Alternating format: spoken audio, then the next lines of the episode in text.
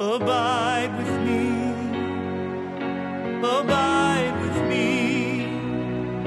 Don't let me fall. And don't let go. Walk with me.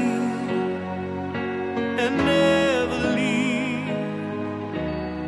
This is the Influencers Network podcast. I'm your host, Brian Craig, and I'm the Executive Director for Influencers Global Ministries here in Bentonville, Arkansas. Uh, we've been on the road quite a bit the last month, but I'm uh, back in uh, the motherland. Uh, and I'm here this morning with our Regional Director for Northwest Arkansas, Tom Seay. Welcome, Tom. Thank you. And uh, we, uh, I love to, uh, for people out there to hear life stories, and especially the stories of some of the people that are, are leading the ministry here. And Tom is, has emerged to be one of our leaders in uh, Northwest Arkansas. The, the ministry was founded here. Uh, and Rocky was leading the way, but as it's grown, uh, God saw fit to raise up uh, someone to kind of just specifically oversee the journey groups in this area, and that man has been Tom Seay. So, uh, so I want you guys to get to know Tom a little bit. Uh, Tom, I'll let him tell tell about himself, but uh, Tom was was an executive at Walmart. Many of you have heard of Walmart. Well, they're headquartered here in Bentonville, Arkansas. And uh, Tom was with the company in the early days uh, with Sam Walton and worked directly with Sam. And so, uh, Tom, I, I think people are kind of interested in all that. So, tell a little bit of the of your background with that and, and what you did for Walmart uh, and your interactions a little bit with Sam. Just help people understand what that was all all about. Sure, happy to do that, Brian. I uh, I, I might go back a little bit further than that. Actually, uh, when I graduated from the University of Arkansas, I went directly into the military, and so I spent seven and a half years in the military. Three and a half trying to get out, but uh, but I was finally able to get out, and I came to Northwest Arkansas to live, and I was married, and I had. Uh, two kids at that point in time, two sons, and uh, I'd met Sam Walton one time, and so I thought, well, I need a job, and what I need to be able to do is I need to uh, go back to school and and re- get better educated than what I was because military was good, but a lot of the uh, business things I had uh, I'd kind of forgotten, and so I went to see Sam. I called him up actually and I asked him if I could come see him, and he agreed. And at that time, Walmart had probably oh I don't know 50, 60 stores, and uh, they were just a small chain, and. Uh, I really didn't know anything about Walmart other than the fact that I needed a job because I was going back to school to get a master's degree. And so I went in to see Sam, and and uh, he didn't know why I was coming in, and so I, I just I came in and I told him that I was uh, planning to return to school to get my master's degree, and I said, you know, I've got a uh, I've got the GI Bill, and I said, you know, I'm, and I've got an assistantship at the university, and I'm married, and I have two kids, and I said they're both uh, not going to school yet, and so I said I'm going to I'm going to require a job for me to be able to go to school and to help support my family. And I said it's going to take me 18 months to get through school, and I need flexible hours. That's long before anybody ever heard of flexible hours, but.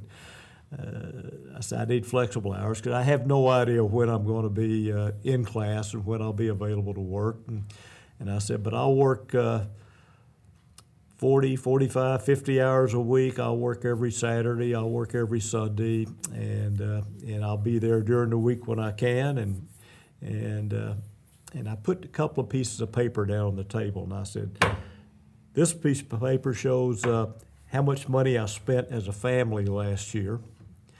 And I laid the other piece down next to it, and I said, This is my GI Bill, this is my assistantship. And I said, And this next number is the amount of money I need to equal the amount of money I spent last year. Will you hire me? Probably not the best way you could go to ask for a job, but you know that that was my approach. And he kind of rubbed his chin, looked at me, and said, uh, "Yeah." And uh, he took me to uh, the Walmart store over in Rogers. He introduced me to the store manager and told the, told the store manager everything that I'd told Sam. He repeated and told that to the store manager. And uh, and he said, uh, he said, now this is what you're going to pay him. He, I was going to be an hourly associate. He said, this is how much you're going to pay him, and and it was a little bit more than what I had asked for, and uh, I was totally taken by surprise. I didn't expect that. Then he tells the store manager, he says, I don't know what Tom knows about retail. He said, but he used to be in the Army, so he knows something about guns. You ought to put him in sporting goods. so I started off in sporting goods, worked in, uh, uh, I, I got promoted pretty quickly. I didn't realize uh, that I was being treated special, but uh, Sam, Sam uh, actually put me in, in positions where I could uh, achieve something, so it was pretty nice. And I went and worked in sporting goods for about five, six months, and then I was a department manager and and then an assistant store manager, and then finally got promoted to uh, uh, real estate manager before I, uh, before actually before I completed school, and so I was.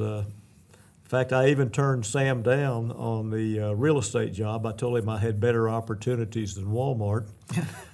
and uh, not knowing that I actually didn't, but uh, but I told him I did, and uh, he and his brother Bud they laughed and slapped their legs and and uh, said, "Well, no, no, we're going to pay you a little bit more than what uh, what we told you." And he says, uh, "You know, we want you to, we see potential. We'd like you to stay with us." And you were so, the first man that was outside of the family to, to be part of real estate, right? Oh yeah, yeah, absolutely, I was before. Before it was Sam Walton and uh, his son Jim that did all the real estate, and uh, so nobody, no one actually even uh, really trained me. it was kind of uh, it, it, was kind of interesting the way it worked, and so uh, when Jim left uh, the real estate after after uh, being with me for two months, and I, all of a sudden I realized that I had to be able to uh, open new stores, and I had no idea how to do that. I had no idea where to put stores, what towns to go to. I, I knew nothing other than uh, other than I needed to, to put stores in. And, and Sam had said, you know, this is how much we can afford to pay. this is the kind of deals we make. So uh, I thought, hmm. And so what I did was I went out and uh, asked the accounting department to at that point, we had probably close to 70 stores, maybe, maybe 65, 70. And uh, I went to the accounting department and asked them for the 40 highest volume and most profitable stores. And then I did, uh, I did an analysis of that, trying to figure out, uh, you know, what does this look like? How, how does this translate to everyday towns. And so I said, you know, what is the common denominator that would lead to successful, me picking the towns that would be like these successful stores? So I did what they called a regression analysis, and that probably puts you to sleep just hearing the term. And uh, what it is is when you know the answer, but you don't know what causes the answer. So I went out and I, and I did a regression analysis of these 40 towns and I determined that there was only five things that determined whether or not you were going to have a successful store in the town. One of them was uh, competition, whether you did or didn't have any, and if you did have, who it was. And then it was uh, like the retail sales in the town, the retail sales in the county, the disposable income, uh, things that uh, on the surface seemed to make a lot of sense. And so then I went and looked at the uh, towns that were in the trade areas where we were operating stores and figured out which towns would be the, that fit the criteria. And I called a, uh, real estate meeting. It was the first real estate meeting Walmart had ever had. And, uh, and uh, I had my spreadsheet sh- spread across the table, and uh, in comes Sam Walton, his brother Bud, uh, the president of the company, the uh, the vice president of operations, and the vice president of uh, merchandising. So I, I explained to these guys why what I was doing, what I had done, and I wanted their input as to what they thought the best towns were. And I said, I've already gone through this process and figured out which ones should be the best. And I've got, I've got, I had about 40 towns listed on these two sheets of paper. And I said, you know, and I said, all, and all the supporting data that went with it. And I said, you know, why don't y'all help me? And Sam went over there and looked at the p- paper and put his hand on top of the paper and, and says, Tom, he says, when I want to figure out where I want to put a store for Walmart, he says, I get in my airplane and I fly, and if I see a town I like, I said, I circle the town. I look to see if there's a good location. I look to see if there's a competitor in the town, and if there is a competitor, I count the number of cars in the parking lot. And if I like the town, he says, I'll pick out a piece of property from the air, and then when I land the plane, he says, I'll call a developer to come and put a store there. then he takes his hand and throws it off the table, and both sheets of paper go flying onto the floor. And he looks at me and says, I don't need any paper to tell me where to put stores. And he turns around and walks out, as does everybody else. And so, to make it a long story short, I decided that uh, I, I didn't have another opportunity anywhere else at that point. So maybe I better pick these papers up off the ground and, and go make deals. And so I, I decided which towns I was going to put the stores in without anyone's help. And uh, the next year, those stores opened, and Sam walked in my office and big smile on his face and says, "Tom, those were the best stores we've ever opened in a single year." And I was smiling. I said, "Yes, sir. They really are good." And he says, he stops and he goes, he looks at me. And he says, "How did you figure out what stores to put in? Where to put those stores? What towns?" And I said, uh, "You remember the uh, real estate meeting we had, Sam?"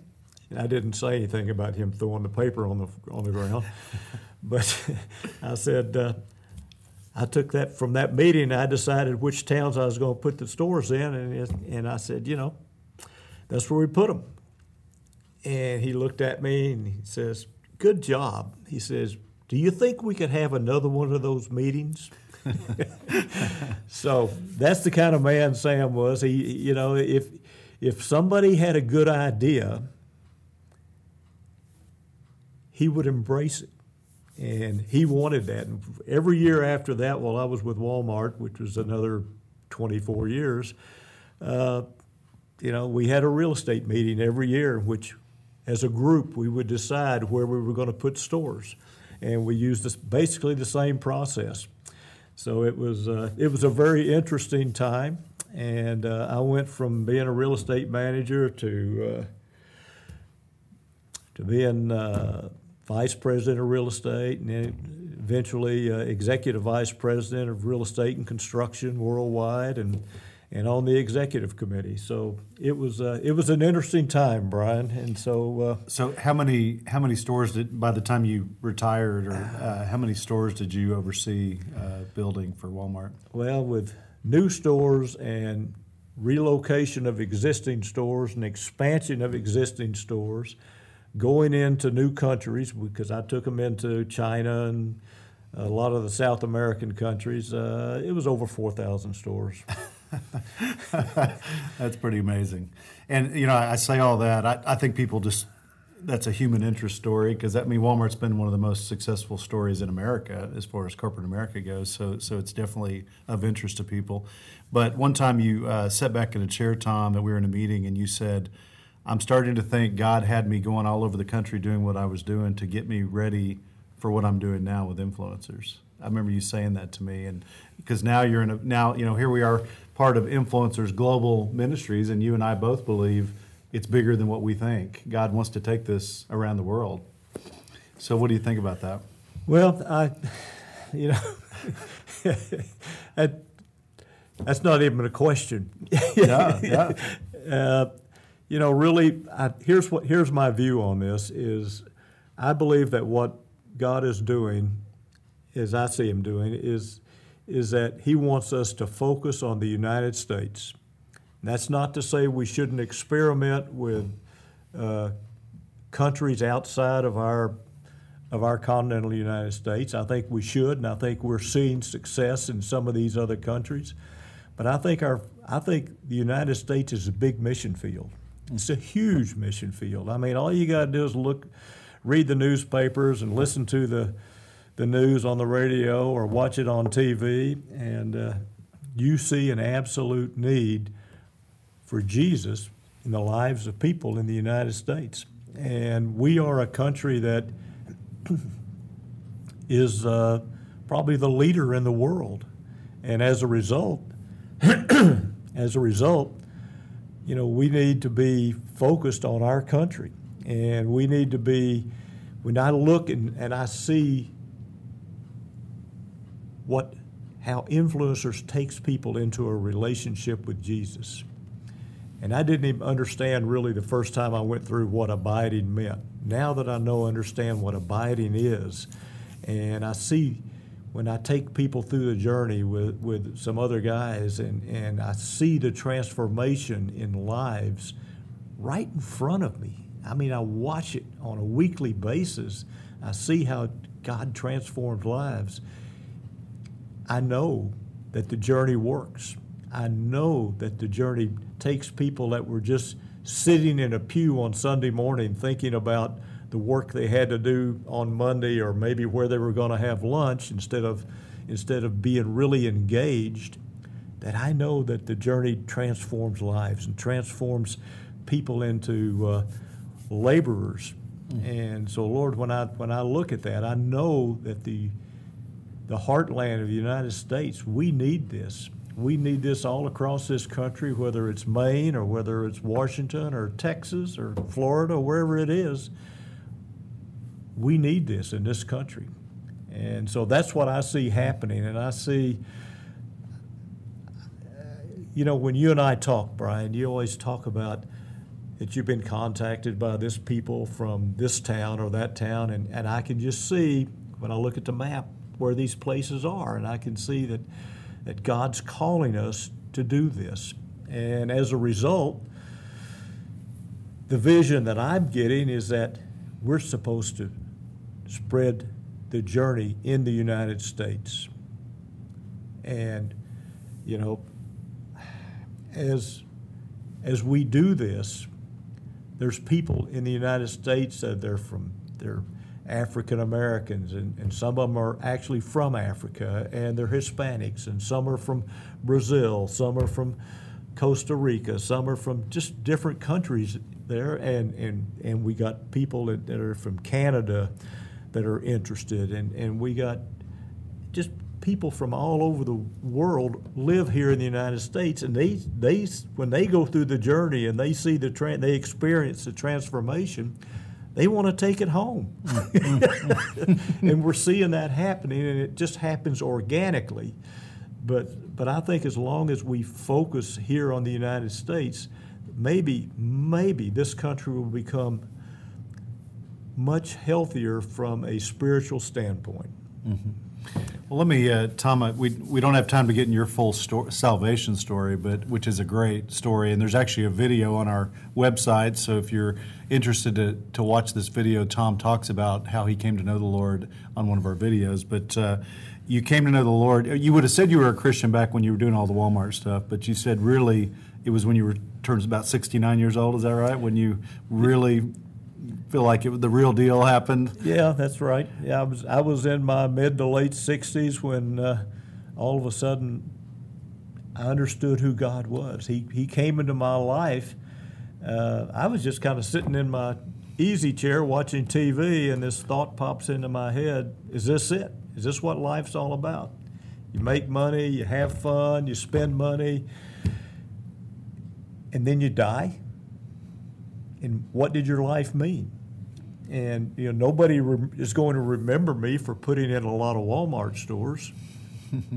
I mean, I mean that's that's over. Mm. And so once I realized that I didn't really have a legacy, other than maybe with my own immediate family, I didn't really have a legacy. My legacy was gone. And so I thought, you know, this what is this? And so I struggled with that thought for about three months, and then uh, I had a lawyer come into town one day and and uh, want me to wanted me to be a witness in a lawsuit, and so I sat down with him and listened to his story, and I agreed to uh, to be a witness for him because I knew the people, and uh, when I got when I agreed to that, all of a sudden he started witnessing to me, and I said, "What are you doing?" and I said, "I'm a Christian," and uh, he continued on, and the truth was was that. Uh, I was born in this country, so I just assumed I was a Christian. If I'd have been born in Iran, I'd have been a Muslim, I guess. So, you know, that was that was my assumption. And finally, one day before the trial, he says, Tom, I want you to buy a Bible. And I said, No, nah, I'm not buying a Bible. I said, I've got two of those King James Bibles at home. And I said, You can't understand anything that's in them. And so he says, No, no. He says, I want you to get this Life in the Spirit Bible. So I, I told him no, but as soon as our meeting was over, I went to the Bible bookstore and I bought the Bible he talked about. And I went home and I stuck it on the shelf in my closet. where it sat for about six months. And then, uh, then that thoughts about uh, is this what life is all about came back to me. And I thought, hmm, I was in my closet and I look up there on the shelf and I see the Bible. I open it up and there's a plan that you can read the Bible in a year. So this was in December, and I said, Well, I think come January I'll start and I'll read the Bible in a year. So I did. Well, I got ahead of the plan, and by, uh, oh, I don't know, it's late June, early July, I was in the New Testament, probably John, but I'm not exactly sure. And uh, I put the Bible down and I said, you know what? This is real. God's real. Jesus is real. This whole thing is real. And I've lived my life wrong all my life. Everything's been wrong. I put my emphasis on the wrong thing. I put it on material success. I put it on pleasing myself. I was self promotion. It was uh, all the things you should not do. I did. And uh, so I immediately asked for forgiveness and accepted Jesus, and it just transformed my life very quickly. And uh, about a year later, I met Rocky Fleming, and uh, we went to Chick fil A for lunch, and I told him how I became a believer, and he told me about the journey, and I blew him off. and uh, about a month later, about a month later, one of my friends calls me, invites me to lunch, and tells me Rocky's going to be with him. I laugh and I say, okay. And so I decided at that point that I was going to be uh, going through the journey because that's something God wanted me to do. So I did. I met him for lunch. I agreed to go through the journey. My eyes were rolling in the back of my head the whole time. And uh, but I decided I was going to give it my all, and I did. And, and once I did that, and, and I really found out what abiding in Christ was like, the transformation that it made in my life. And it was like, game's over. This Let, is it. Let's talk about that. So, t- give us some specifics about what God did once you started abiding in Christ and learned about personal abandonment and absolute trust. And I know we're not we're not done learning about that. It'll be the rest of our life. But what kind of things started changing in you? Well, as I started trying to get closer to Him, uh, one of the things you, we went through, and I'll just tell this is a quick story. Uh, one of the things I went through when it came to asking for forgiveness and uh, I was in the Walmart Fitness Center and I was walking around the track and I was thinking about people I had offended and that I needed to ask forgiveness of. And, and I started thinking about that and I thought, golly, I've offended so many people. Here I am, I'm close to 70 years old. I don't even know if these people are alive or dead or where they are. I've offended so many people. And, and I said, Lord, I said, would you just put somebody in my mind that that he could represent everybody else that I've offended. And immediately, a guy named David jumped into my mind. And I thought, wow, yep, I've offended David. He was a civil engineer that worked for me, and, and uh, I absolutely detested whenever he would be making a, uh, a presentation because if, he, if I made a suggestion, he would immediately bristle and he wouldn't want to take my suggestion. And, uh, you know, he would argue, and, and I would wind up embarrassing him, and I'd embarrass myself. And it would be in front of uh, all the people that were in the meeting. And uh, so I was an example of a really terrible boss. And uh, at any rate, he, uh, he ultimately quit and I hadn't seen him. I had not seen David in probably close, over 15 years. I didn't even know where he was. So I said, "Well, David," I said, "Lord, I don't know if David's alive. I don't know if he's dead. I don't know if he's living in Northwest Arkansas. I have no idea where he is." I said, "But I treated him wrong." I said. I would just ask that you would forgive me for the way I treated David, uh, and I miss, I just, I just treated him really poorly, and I didn't was not a good example of what of how I should have treated somebody. And I said, I would ask that you bless him, bless his family, his children, and uh, and that if he's alive, that you give you give him good health. And uh, so I finished doing that. I, I, said, and I left the uh, fitness center and I went to my office. And I worked that morning in the office, and then at uh, at noon I was going to go to lunch. Now I was the only one in the office that day, and so I went and locked the front door, and I went out the side door and went to lunch. I came back, I went through the side door, went into my office.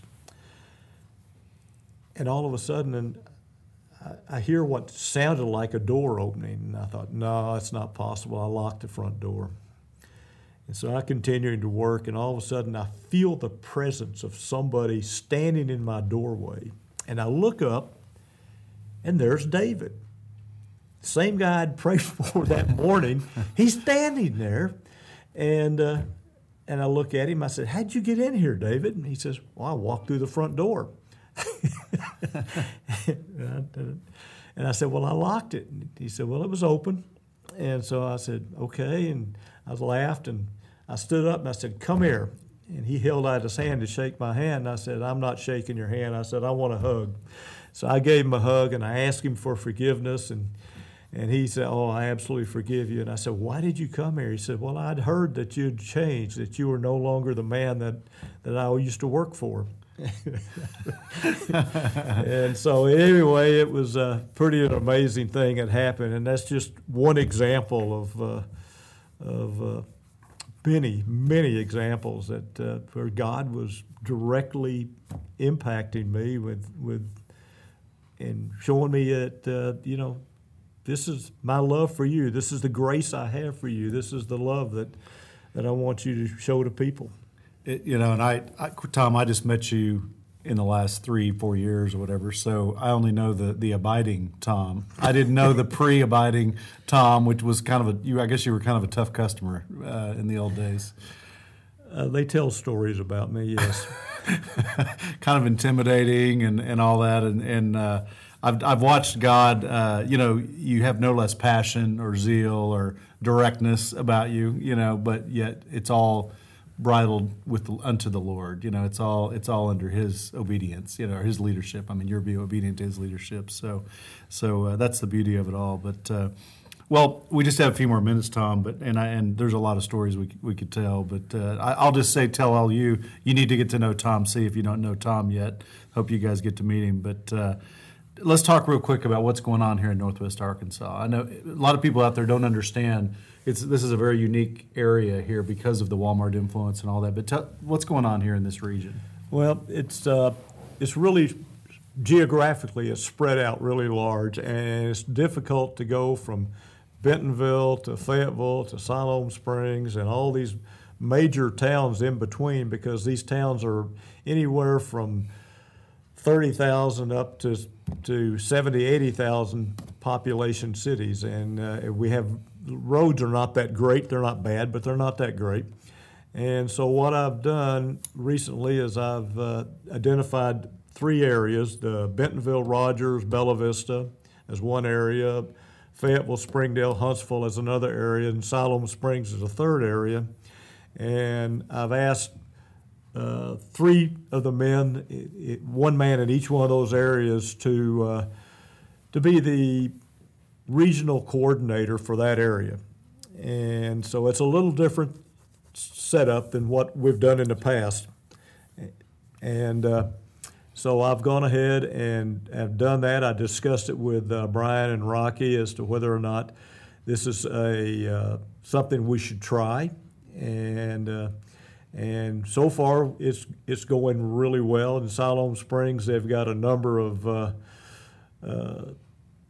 journey groups going in uh, in Fayetteville. We're going we're going to have our first uh, journey group going in the University of Arkansas, which is uh, actually a pretty dark place when it comes to spiritual spirituality. And then uh, of course Rogers Bentonville has always been uh, uh, a pretty bright light. So it's it's I think it's going to work really well. I'm I'm uh, I'm going to be working with these men, and these men are all embracing this. They're all men that uh, that are abiding in Christ, and they're excited and they're moving forward. Uh, and by the way, uh, all of them have uh, full-time jobs. It's not that they are dependent upon the uh, it's not that they're not dependent upon their the people that are going through the journey to financially support them. They they're able to, to financially support themselves and and uh, manage a significant portion of uh, of influencers. Well, and, and Tom, uh, people probably don't realize they probably think of Arkansas as being in the sticks, first of all, and you know this area, Northwest Arkansas, is about a half a half a million people Yep. in about a fifty square mile you know area or whatever. But what people don't understand, you have Walmart, the largest company in the world, five hundred billion dollars, last I heard.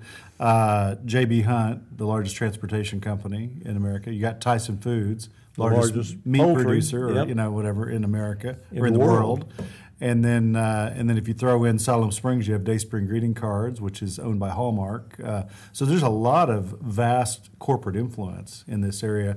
And you and I've talked about how people go through the journey, and some of these are from other countries, by the way, and then they take it back. You know, they get transferred or they move around a lot because that's just what happens in corporate America. So our hope is maybe they're going to bring the journey with them or the process with them.